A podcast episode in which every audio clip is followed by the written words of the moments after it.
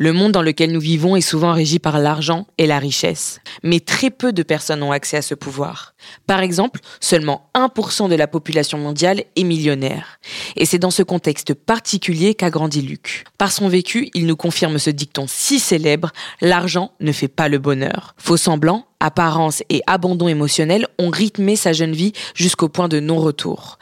Alors comment trouver sa place dans un monde où l'amour n'a jamais su s'exprimer autrement qu'à travers l'argent? Les gens et mes amis aussi n'ont vu qu'un enfant riche profitant de son argent pour voyager aux quatre coins du monde. Et au final, j'ai sombré dans l'alcoolisme à 17 ans. J'ai dû faire semblant d'être heureux de vivre alors que je préparais mon suicide. Et je me suis retrouvé en quelque sorte fils unique d'une famille blindée. Enfin, faut dire la vérité. Et on n'a jamais vraiment eu à se plaindre. On a sûrement même eu trop à un moment et c'est ce qui a péché dans nos vies. En soi, le contexte financier dans lequel j'ai évolué, il a toujours été, principalement ma famille maternelle. Mais au moment en fait de la séparation, je me suis retrouvé qu'avec ma mère. Et après, on est parti vivre en Amérique du Sud. Et l'argent, à partir de mon déménagement, vraiment c'est comme ça que je le vois, l'argent a commencé à devenir mon oxygène. Et en même temps, c'est devenu mon assassin. Pendant trois ans et demi, j'ai faké sans le conscientiser une vie parfaite. Les gens et mes amis aussi n'ont vu qu'un enfant riche profitant de, de son argent pour voyager aux quatre coins du monde. Ils m'ont vu dans des défilés de mode parce que j'ai terminé par être mannequin en Bolivie. Ils m'ont vu dans des grands événements. Ils ont vu une vie de luxe et une vie qui donne envie. Mais la réalité, elle était tout autre. Je dirais pas que j'avais pas d'amour, mais j'avais pas l'impression d'être correctement aimé parce que j'ai commencé à, à avoir des tonnes de relations avec plein d'hommes, enfin de garçons différents. En 2019, j'ai connu plus d'une centaine de partenaires alors que j'étais à peine majeur. J'avais conscience que ça me faisait pas du bien, mais je vivais plus que par les vices et les artifices. C'était la seule chose qui me maintenait en vie parce que sûrement que je comprenais pas d'où venait le malheur à ce moment. Que ça soit le sexe en abondance, l'alcool en abondance, la démonstration de l'argent en abondance. C'était les seules choses qui me faisaient tenir en vie. C'est pour ça qu'au final, je dis que l'argent était devenu mon unique oxygène parce que ben, l'argent me permettait de susciter l'envie, l'argent me permettait d'acheter l'alcool et tristement, l'argent était l'unique chose pour laquelle les garçons venaient me parler. Donc tout ça, tout était lié à l'argent finalement. C'était l'argent qui alimentait mes vices. J'ai vécu pendant trois ans un long suicide inconscient en Bolivie. Ma mère a vu mon mal-être et l'exemple le plus concret, c'est toutes les coucheries que j'ai pu avoir parce que c'était à la maison et elle les voyait passer, des fois trois par jour. À aucun moment j'ai eu non ou stop. Je crois que c'était à la limite d'être malsain quand même notre relation. On était tous les deux à part d'une de la réalité. Personne ne m'a jamais aidé. Je considère que j'ai appelé pendant trois ans à l'aide, mais que jamais personne n'a reçu quoi que ce soit. Et je suis tombé en dépression et en anorexie. J'ai perdu 30 kilos en un an et je suis descendu jusqu'à 37 kilos en novembre 2018. Mais bien que les gens par contre voyaient que je maigrissais, je crois pas qu'ils conscientisaient le fait que j'allais pas bien parce que moi-même je le conscientisais pas. J'ai pris l'alcool, l'alcool comme remède contre la tristesse et je pensais pas que ça allait avoir euh, une aussi grande place aussi jeune aussi dans ma vie. Je buvais pas du tout pour la bonne saveur de la tequila parce que c'est vraiment infect. Mais j'avais mal, mais d'un côté j'étais bien parce que j'avais l'impression de m'être éloigné de la réalité de ma vie et la réalité de ma vie, bien qu'elle était un mensonge, c'était ça la réalité de ma vie. C'était le mensonge dans lequel je baignais et dans lequel je m'étais totalement noyé. Et au final, j'ai sombré dans l'alcoolisme à 17 ans. Inconsciemment, je comprenais que j'étais pas très heureux et que j'avais peut-être dans ma vie que de l'argent. La vérité, c'est que j'aimerais comprendre aussi pourquoi il n'y a pas eu de, de sonnette d'alarme tirée. Mais la vérité, c'est que mon père s'est toujours énormément inquiété, malgré les 12 000 kilomètres, et que nos relations étaient de temps en temps un peu conflictuelles. Et alors que j'étais au plus bas de mon poids, il avait fait toutes les démarches nécessaires dans une clinique privée de Biarritz. Ma mère m'a dit que si je souhaitais rentrer en France, il n'y avait pas de problème, juste que j'essayais pas de la recontacter, mais que si je restais avec elle en Bolivie, il fallait que je coupe les ponts avec mon père. On m'a demandé de choisir entre mes deux parents. Mais encore une fois, c'était pas un choix. Ça faisait deux ans que je vivais une vie de luxe grâce à ma mère, que je m'étais forgé grâce à l'argent, que j'arrivais pas à avoir autre chose que la vie que j'avais. Donc ma mère avait totalement conscience de ce qu'elle me demandait. Déjà, je pense qu'on ne peut pas choisir entre ses parents et j'aurais préféré jamais devoir choisir entre mon père et ma mère. Mais j'avais 17 ans, je venais de réaliser tous mes rêves grâce à ma mère et donc j'ai coupé les ponts avec mon père, définitivement. La seule personne qui tempérait ma santé mentale et qui tempérait ce rapport que j'avais avec l'argent, je l'ai renié. Donc j'avais plus aucun pilier stable. Le seul pilier que j'avais, c'était l'éducation par l'argent qu'on m'avait donné et qu'on allait continuer à me donner. Ma mère avait réussi à me faire détester mon père pour aucune raison, juste parce qu'on m'avait formaté à le détester, je crois. Je suis rentré en France en 2020. Je continuais mes coucheries tout le temps. Le fait d'avoir eu autant de relations, ne serait-ce qu'une après-midi, qu'une heure, qu'un soir, enfin, je compensais en fait ce manque de père par plein de partenaires différents et ça me permettait de tenir en vie. Je ne tenais réellement plus que grâce à l'alcool, aux hommes et à l'argent. J'ai compris que j'étais en train de me détruire et que quelque chose n'allait pas vraiment pendant le confinement. J'ai compris que on boit pas autant quand on est heureux, on couche pas autant quand on est heureux, on perd pas autant de poids quand on est heureux, malgré tout. Hein. Pareil, enfin, je le répéterai, je crois jamais assez, je crache pas sur ce que j'ai eu. Jamais. Et là, l'alcool a vraiment pris une importance capitale dans ma vie parce que je conscientisais vraiment ma tristesse. Mais il y a eu un moment de lumière dans ce confinement. J'ai fait la rencontre par hasard d'un garçon via les réseaux sociaux qui s'appelait Maxence. Il attendait qu'une chose, c'était de pouvoir être avec moi, de me voir. Et j'avais jamais reçu de l'affection d'un homme, d'amour de cette manière et je sais pas, ça m'a fait tout bizarre. Il a fait son coming out pour moi, à ses amis et à sa famille. Ça a été la plus belle preuve d'amour, je crois que j'aurais pu recevoir parce qu'il m'envoyait les messages qu'il avait avec sa mère et il écrivait pas qu'il était gay, il écrivait qu'il était amoureux d'un garçon. Et ça a fait toute la différence. Et je sais pas, j'avais enfin l'impression de me sentir vivant aux yeux de quelqu'un et de me sentir aimé. Pour la première fois, j'ai compris que j'étais en train de mourir depuis trois ans et demi. Parce que d'être avec Maxence, ça me faisait vivre et je me rendais bien compte que je ressentais pas ça depuis trois ans et demi. Et ça a été abominable. Ce moment de réalité, de comprendre que ça fait trois ans et demi qu'on est en train de mourir et que la seule chose qui nous tient à la vie, ben c'est des vices, enfin. Et je l'ai compris parce que Maxence était la seule personne qui a réussi à me faire vivre alors que j'étais en train de mourir. Et euh, et oh.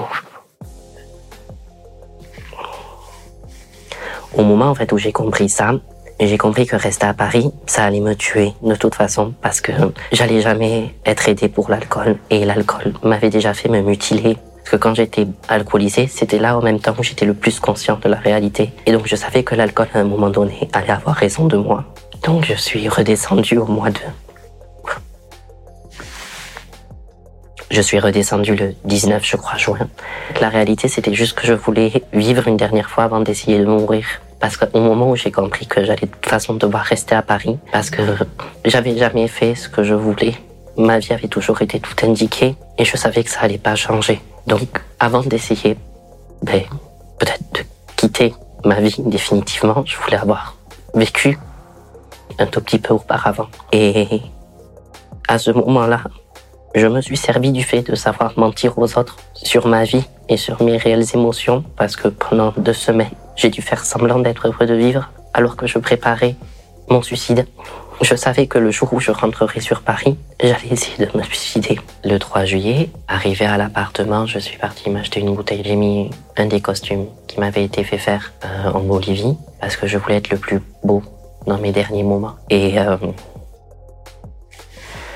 j'ai dit à mes amis que j'allais dormir parce que j'étais fatigué. J'ai appelé Maxence. Je me suis assis à ma table avec plein de médicaments. Et j'ai commencé à les prendre avec le rosé en plus. Là, j'ai perdu notion du temps. Il y avait une chose qui était sûre, c'était que je ne voulais pas mourir. Je voulais juste revivre. C'était en quelque sorte un dernier appel à l'aide. J'essayais juste d'enterrer un mensonge et d'enterrer 19 ans et demi de vie. C'est pour ça que l'appel à l'aide a été aussi brutal, parce que j'avais pas peur de mourir. Vraiment, je n'avais pas peur de ça. Mais vu que j'avais cette envie, néanmoins peut-être de vivre un moment quand même, vers 21h30, ça je me souviens de l'heure, j'ai envoyé les lettres que j'avais préparées pendant mes vacances dans le dos de Maxence. De là, ça a toqué chez moi à Vincennes c'était les pompiers qui étaient là. J'étais entre le coma, la réalité, j'étais vraiment, j'étais plus grand chose. Là, j'étais vraiment en train de mourir de toute façon. J'ai pris 80 grammes de médicaments avec toute une bouteille d'alcool. Et on m'a donc envoyé à l'hôpital dans la nuit du 3 au 4 juillet. Deux heures après, on m'a transféré en réanimation parce que je devais être greffé du foie. Mon foie était trop en danger pour qu'il y ait ne serait-ce qu'une solution miracle en quelque sorte à mon état. Le matin du 4 juillet, les docteurs m'ont annoncé que mon père était dans un train pour venir me voir. Je comprenais pas pourquoi il venait. Parce que jusqu'au dernier moment, ma mère me l'avait fait détester. Donc j'ai pas compris pourquoi d'un coup il voulait s'occuper de moi alors qu'on m'avait mis en tête qu'il avait jamais voulu s'occuper de moi. Et pour la première fois en quelque sorte, j'ai entendu mon père pleurer. Il avait à l'autre bout du fil son fils qui était branché et autant ma vie avant ne tenait plus à l'alcool, à l'argent et aux garçons, autant maintenant ma vie ne tenait plus qu'à des machines. Il y a eu un énorme blanc dans l'appel que j'ai eu. Il m'a dit, tu sais que je t'aime, et il a raccroché. Et euh, il est arrivé et très naturellement, on a reparlé comme s'il n'y avait rien eu pendant un an et demi, parce que ça servait à rien de venir remuer le passé, alors que on savait même pas si j'allais avoir de futur. Le matin du troisième jour, ils sont arrivés en me disant enfin en expliquant à mon père et à moi-même, on comprend pas, il n'y a plus aucune toxine dans le corps de votre fils. Tout s'est régulé comme par miracle. J'ai jamais été greffé, alors que médicalement j'aurais dû mourir.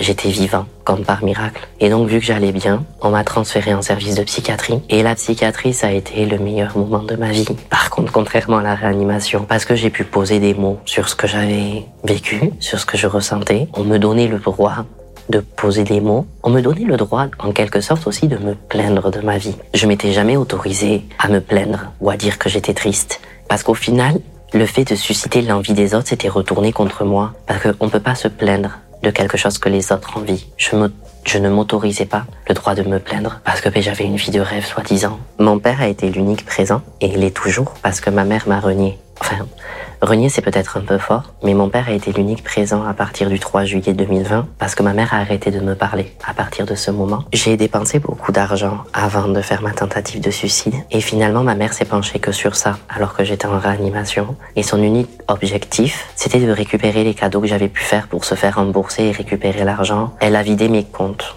Et ma mère, pendant la psychiatrie, demandait seulement des lettres de mes docteurs, stipulant que j'avais fait des achats compulsivement avec une pensée suicidaire derrière, de manière à ce qu'elle se fasse quand même rembourser. Mais à aucun moment elle a demandé si j'allais bien. Elle n'a jamais cherché à prendre contact avec moi. La première chose qu'elle m'a dit quand même quand je l'ai eu au téléphone en réanimation, ça a été si tu penses qu'il faut qu'on arrête de se parler, je comprendrai.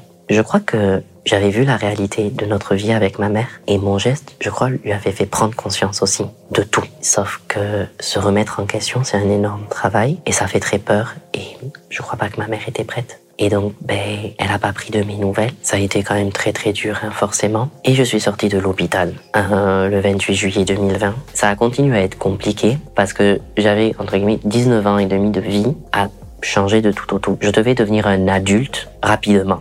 Parce que vu que j'avais plus ma mère, mais j'avais plus d'argent. J'étais pas à plaindre non plus parce que mon papa a toujours été là. Hein. Je n'avais pas à me plaindre. Mais pour moi, j'avais plus rien parce que j'avais tellement eu que un confort financier normal, ben c'était rien pour moi. Mais par contre, avec l'envie de vivre et de réussir, je devais apprendre à vivre normalement. Et ça a été très compliqué au début. Au final, je considère que ma vie depuis ma sortie de l'hôpital psychiatrique, c'est une quête vers la résilience. Et j'ai compris que s'aimer soi, c'était l'une des choses les plus importantes et que ça allait être la chose la plus importante dans ma quête de résilience. Et maintenant, je me sens complet et surtout, je m'estime maintenant et je me considère comme tout le monde devrait le faire. Je considère que j'ai ma place et que j'ai le droit de vivre et ça me fait un bien fou parce que maintenant, c'est ça qui me raccroche à la vie. C'est l'envie de vivre et de continuer. Et je pense le plus important dans ma quête de résilience, ça a été l'importance de l'écriture. Lorsque j'étais à l'hôpital, j'ai écrit 150 pages en trois semaines. En fait, j'écrivais ma vie. J'ai vraiment conscientisé la chance que j'ai eue de m'en sortir indemne et vraiment sans aucune séquelle. Je me suis dit que si j'étais pas mort, alors que j'aurais dû, c'était qu'il me restait encore des choses à vivre et à accomplir. Et j'ai pris ces 150 pages, je les ai imprimées et je me suis mis en quête d'écrire en quelque sorte une autobiographie, un témoignage. J'écrivais ma vraie histoire et je pouvais plus la faker et je pouvais plus la changer. C'était la réalité que j'écrivais et je l'ai écrit de manière universelle, bien que l'histoire reste personnelle, de manière à ce que les gens puissent s'identifier ou non, bien entendu, mais puissent essayer de comprendre et de rentrer dans mon histoire. J'allais bien, et je me suis dit que, que je pouvais peut-être aider les autres à aller bien. J'avais jamais reçu d'aide nécessaire et j'ai considéré que mon livre pouvait être une aide, bien qu'elle remplacera jamais un psychiatre ou autre chose, hein, mais ça allait être mon aide à certaines personnes de mettre un point final définitif à ma vie d'avant. j'ai été très fier de moi parce que pour la première fois de ma vie, j'avais fait quelque chose pour moi-même et par moi-même. Je partais de rien. J'étais un énorme enfant et j'ai enfin le sentiment d'être devenu un adulte. Et c'est génial.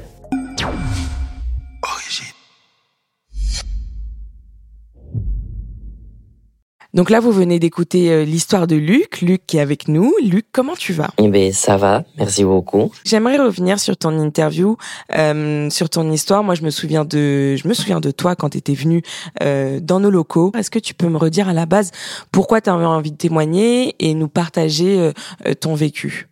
Je crois qu'il y avait une envie de partage d'un côté et en même temps une envie de défi du mien euh, dans le sens où de défi? Oui dans le sens où à l'époque parce que ça va faire deux ans en fin d'année euh, c'était un sujet qui était très sensible pour moi à aborder notamment euh, Mhm. avec d'autres personnes que qu'un cadre médicalisé et Mhm. c'est vrai que de d'avoir envie de le partager c'était à la fois un défi et à la fois une ben, comme j'ai dit une réelle envie et ça a été, je crois, les deux motivations premières qui m'ont fait, euh, ben, qui m'ont fait venir, tout simplement.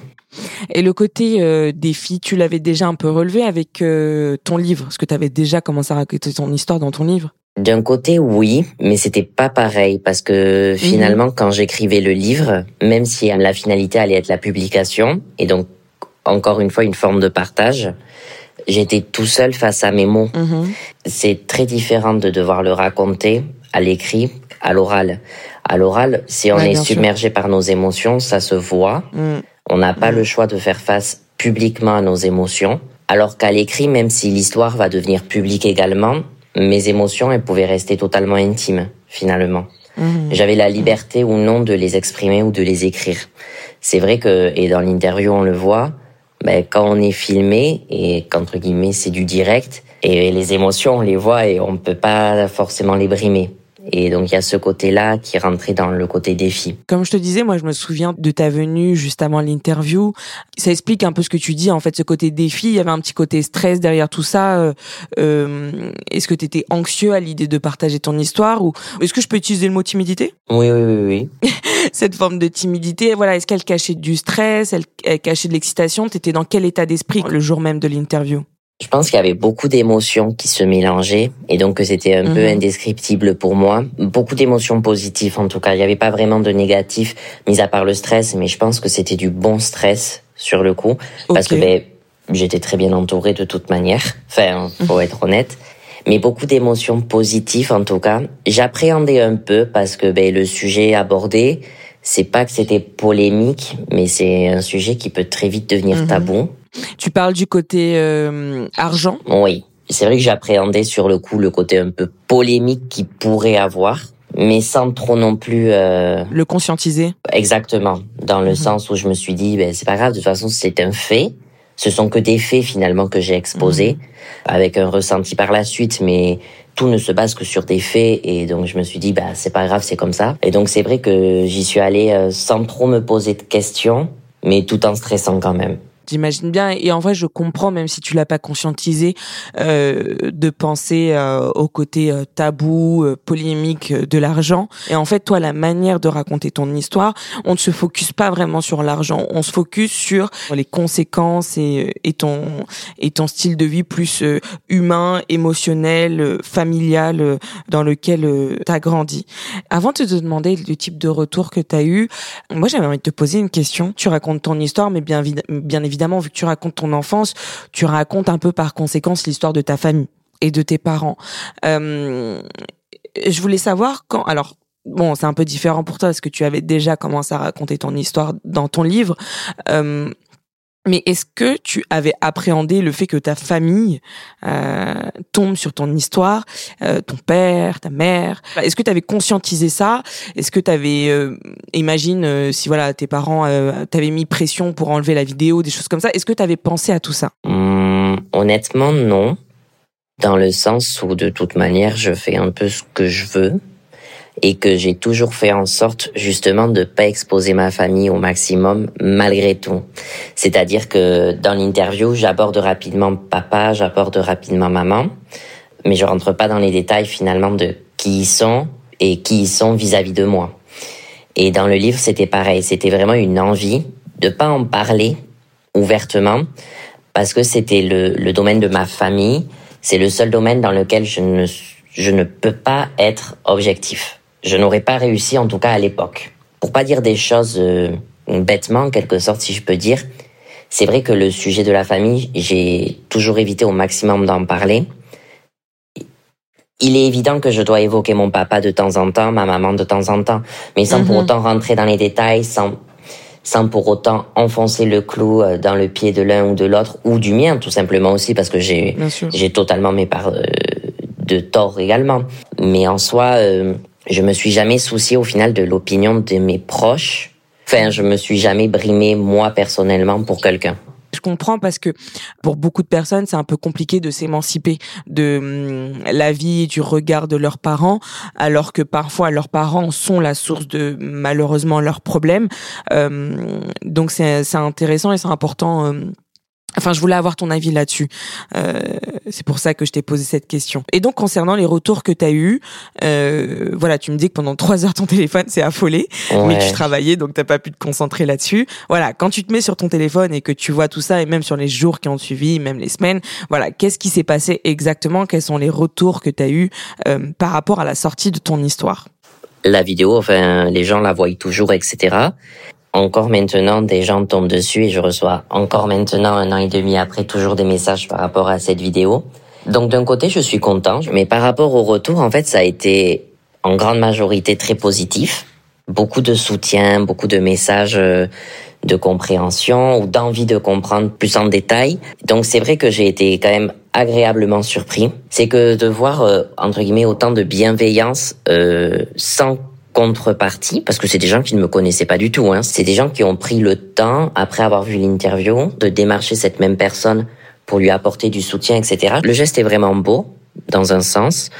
Après, il y a eu plein de messages, et ça, ça m'a fait rire, qui étaient toujours bienveillants, mais, mais qui me disaient qu'il fallait que je me tourne vers Jésus ou vers Allah ou il y a eu quelques messages quand même orientés vers la religion. Ça restait bienveillant, hein, bien entendu.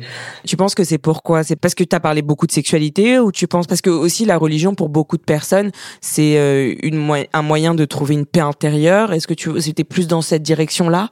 Je crois que c'était dans le sens euh, paix intérieure et parce que finalement c'était plus un miracle le fait que je reste en vie vu que mhm. médicalement j'aurais dû mourir. Et donc mhm. pour beaucoup, ils y voient dans le miracle, ils y voient mhm. l'aspect religieux, comme si en fait euh, l'être suprême, en quelque sorte, je lui donnerai pas de nom parce qu'il est différent pour chaque religion, mais l'être suprême m'avait destiné à rester en vie en quelque sorte. C'était dans le chemin du destin. Ok, donc c'était très bienveillant. Ah oui, oui, oui, oui, oui, ça restait dans la bienveillance. Et après, il n'y a pas eu de commentaires vraiment négatifs. Soyons honnêtes. J'ai pas été harcelé, j'ai pas eu de de commentaires néfastes ni rien, pas du tout. Bonne nouvelle par rapport au sujet qui pouvait faire polémique. Et en plus, on a parlé de l'argent, mais même le côté sexe peut faire polémique. Hein. Sexe, gay, riche, tout. Beaucoup de choses auraient pu faire polémique. Alors, des, des vrais commentaires haineux, de l'harcèlement, autre, j'en ai pas eu. J'ai eu des commentaires, je dirais pas que c'était de la haine. Pour moi, c'était plus de la bêtise. Du genre, euh, ah mais si t'as trop d'argent, t'as qu'à m'en donner. Des trucs comme ça, où je considère pas que c'est de la haine gratuite ou de la méchanceté. On attaquait en fait une globalité. On n'attaquait pas forcément mon histoire. J'aime beaucoup la manière dont tu parles ou dont tu la manière dont tu parles de la réception de la haine ou de ta famille parce que euh, c'est bizarre ce que je vais te dire mais euh, t'es le parfait profil pour témoigner sur les réseaux sociaux publiquement. Parce que tu as le recul, la maturité pour comprendre que la haine ne t'est pas forcément dirigée, que tu fais ça pour toi, que voilà, que tout tout doit être concentré sur ton histoire et sur toi et sur ce que tu recherches.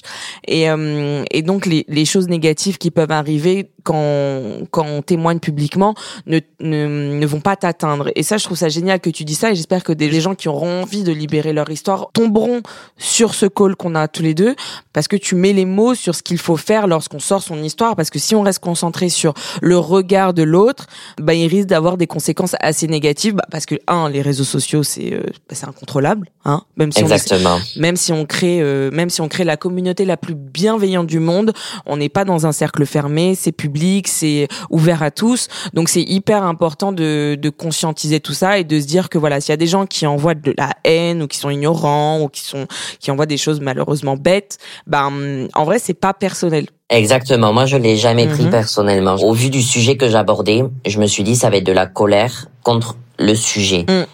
et non pas sur euh, sur l'histoire ou sur la personne. Et mm. après, ils m'ont laissé tranquille. Enfin, j'ai jamais eu d'harcèlement, j'ai jamais rien eu autour. Donc ça veut dire que vraiment euh, les gens ont compris la volonté de ton message, la volonté ton histoire, comment elle a été racontée, euh, que nous de notre côté on a réussi aussi à mettre en avant euh, ce que tu voulais mettre euh, mettre en avant bien évidemment et, le fond de ton histoire. Et donc ça fait plaisir, ça soulage de dire que dans ce monde il y a des bonnes personnes et que les gens comprennent ce qu'on fait.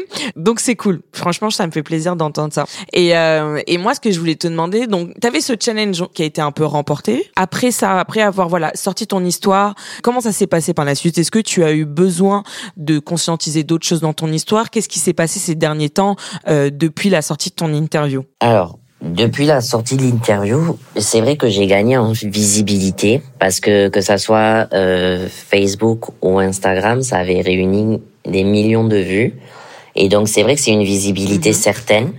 Et c'est vrai qu'au début ça fait un peu peur. Mhm. Mais finalement, après, ben, j'ai été démarchée par d'autres, euh, par d'autres médias. Et en fait, je me suis dit, ah, ben, je me sentais, entre guillemets, légitime à raconter ce que j'avais à raconter. Et euh, mhm. je me suis dit, c'est vraiment bien. Ça a eu l'effet escompté.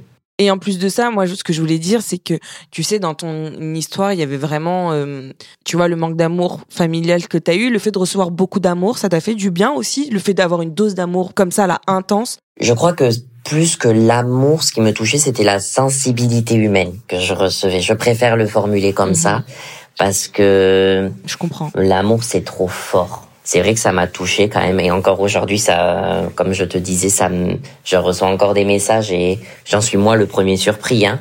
Et c'est vrai que ça me fait toujours un peu de bien. Bah c'est normal en même temps. Enfin comme je disais le prendre le temps pour parler à un inconnu bah c'est quand même un geste qu'il faut reconnaître de la part de la personne. Ça me fait toujours beaucoup de bien et ça me fait très plaisir à chaque fois donc tu étais euh, plutôt réceptif voilà du fait que les gens ont été réceptifs à ton histoire, que des gens ont essayé de te contacter pour euh, pour que tu continues de raconter ton histoire. Et et, euh, et oui, ta vie est assez, assez intéressante parce qu'elle est intéressante déjà la manière dont tu la racontes, le recul, l'analyse que tu as sur ton vécu. Et elle est intéressante parce que c'est rare des personnes qui ont ton histoire et qui souhaitent le partager ton histoire publiquement parce que voilà ils ont peur par les différents sujets tabous qu'on a abordés dans dans dans dans cette dans cet appel. En fait tu reflètes une réalité que beaucoup de gens imaginaient beaucoup étaient euh, touchés par toi. C'est parce que par la manière dont tu le racontes par ta personne ta personnalité et par par euh, le côté euh, rare de ton histoire, quoi, dans le sens où c'est quelque chose qui touche tout le monde, parce que ça parle à tout le monde l'argent. Mais peu de personnes en parlent parce que c'est un sujet très tabou, et donc voilà, c'est bien sûr que c'est très intéressant euh, de manière euh, humaine et de manière, euh, comment dire, sociétale entre guillemets. Et donc par la suite, est-ce que tu as eu d'autres projets? Est-ce que tu as en quel était Est-ce que tu as eu d'autres étapes dans ton histoire pour mieux l'accepter? Ou ou tu as un peu pris ça comme une étape finale, le fait de le raconter publiquement? Je sais pas si c'est l'étape finale, mais en tout cas, vu que mhm. je je préfère vivre entre guillemets au jour le jour, même si je pense quand même à mon futur, hein, bien évidemment. Mais euh, ce côté en fait, euh, comment dire, médiatique de ma vie, c'est-à-dire euh, témoigner, publier, etc., écrire, euh, je l'ai considéré comme un côté euh, en plus de ce qui allait rythmer ma vie suite à ma tentative et suite à la sortie du livre. Je l'ai considéré comme du en plus, c'est-à-dire Si j'y arrive, tant mieux. Si on me donne la chance d'y arriver, tant mieux. Mais c'est pas sur ça que doit se focaliser ma vie. Parce que, en 2021, en 2022, j'avais encore plein de choses à penser et plein de choses à soigner, etc. pour que je me retrouve encore avec plein de, plein d'idées en tête de projets ou ça allait partir dans tous les sens. De toute manière, je me connaissais dans le sens où si je me mettais trop de projets en tête, trop d'envie, etc., en sachant qu'à côté je devais quand même travailler, j'avais mon rythme, j'avais mon rythme hebdomadaire euh, euh à la psychiatre et à la psychologue. Disons que c'était quelque chose que j'alliais volontairement à ma routine que je faisais en sorte de réussir à allier de toute manière parce que j'en avais envie. Euh, ma directrice était très bienveillante et ben, quand j'étais venue, elle m'avait laissé exprès euh, le jour d'avant pour prendre le train, etc. Enfin, c'est toujours quelque chose que j'ai cherché à allier et non pas en faire un axe central. Donc je sais pas si ça va être une finalité de pouvoir aujourd'hui le rendre public.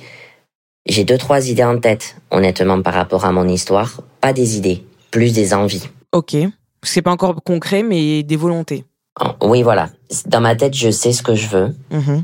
Maintenant, il faut que je le mette en place, en quelque sorte, si je peux dire ça comme ça. Bah, j'allais te dire qu'est-ce qu'on peut te souhaiter, mais moi déjà je sais ce que je vais te souhaiter. Souhaiter que tes envies prennent vie déjà, que hum, que tu reçoives encore plus de sensibilité humaine et d'amour dans ta vie. Franchement, te le souhaite. Euh, vraiment, quand on te rencontre, Luc, c'est ce qu'on tu tu dégages beaucoup de douceur et d'amour et on tu es très très très touchant. Euh, donc je te souhaite vraiment tout ça. Je te souhaite d'avancer aussi toujours dans ton histoire parce que c'est voilà ça c'est comme pour tout le monde c'est des thérapies à vie. Exactement. exactement. voilà, exactement. Faut prendre conscience que c'est vraiment à vie et que c'est pas genre quatre mois qui suffit pour régler toutes nos problématiques, surtout liées à l'enfance. Euh, et qu'est-ce que je peux rajouter? Qu'est-ce que je peux te souhaiter d'autre? Qu'est-ce qu'on peut te souhaiter d'autre? Là, à l'heure actuelle, au vu de ce que je suis en train de faire et de mettre en place, etc.